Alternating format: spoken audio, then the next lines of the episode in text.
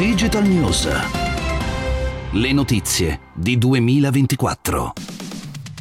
Bentornati, oggi iniziamo con le notizie che arrivano da Bruxelles, ne abbiamo due, la prima riguarda una trentina di grandi aziende della rete tra cui le più famose Meta, cioè Facebook, Google, Twitter, Microsoft, TikTok, Twitch, Amazon, ma appunto ce ne sono tante altre, ci sono anche delle agenzie, dei player pubblicitari hanno firmato un impegno per combattere più seriamente rispetto a quanto fatto finora la disinformazione su internet, le famose fake news che a volte non sono palesemente false ma si insinuano in quell'area grigia, molto sfumata tra il vero e il falso.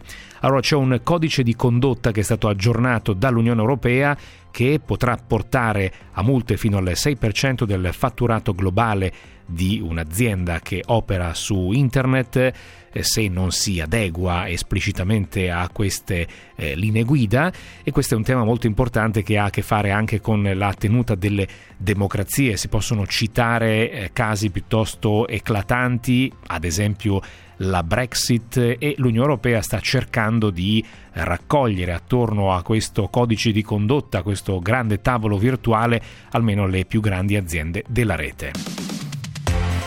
Siete all'ascolto di Digital News, il podcast quotidiano di innovazione e tecnologia. Io sono Enrico Pagliarini.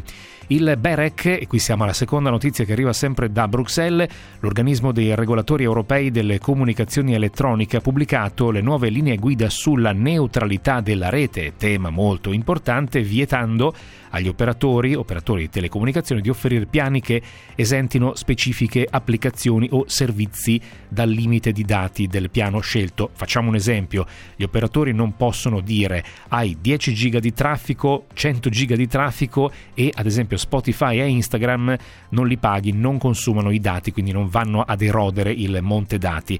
Si tratta del cosiddetto zero rating che a conti fatti e secondo alcune analisi rovina il mercato e anche soprattutto la concorrenza perché favorisce i soliti noti, i soliti big player. Allora non c'è un divieto al 100% perché gli operatori mobili possono comunque continuare a offrire servizi zero rating solo per determinate fasce orarie e anche come promozione.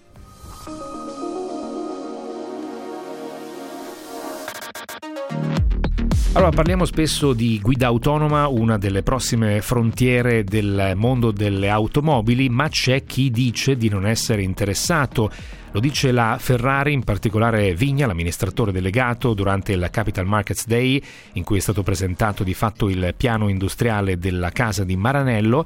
La Ferrari, detto Vigna, non è interessata alla guida autonoma e il pilota anche sulle autostradali rimarrà al centro dell'esperienza di guida.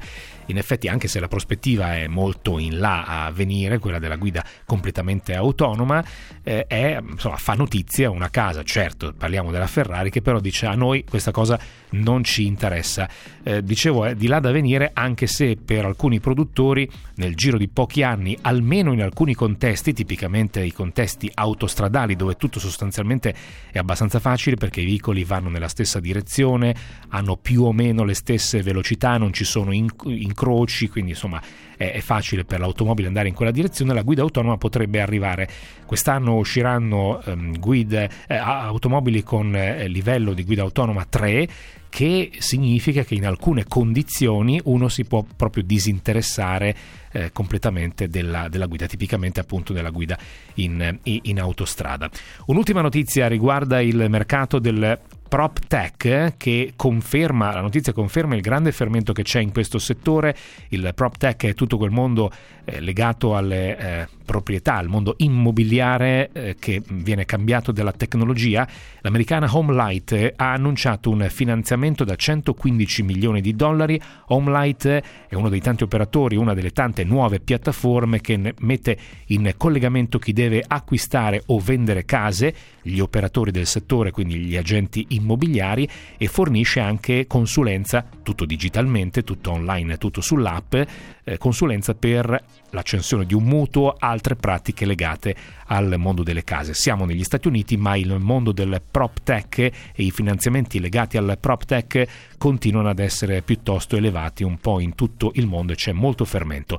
Era l'ultima notizia di Digital News, torniamo con un nuovo episodio domani.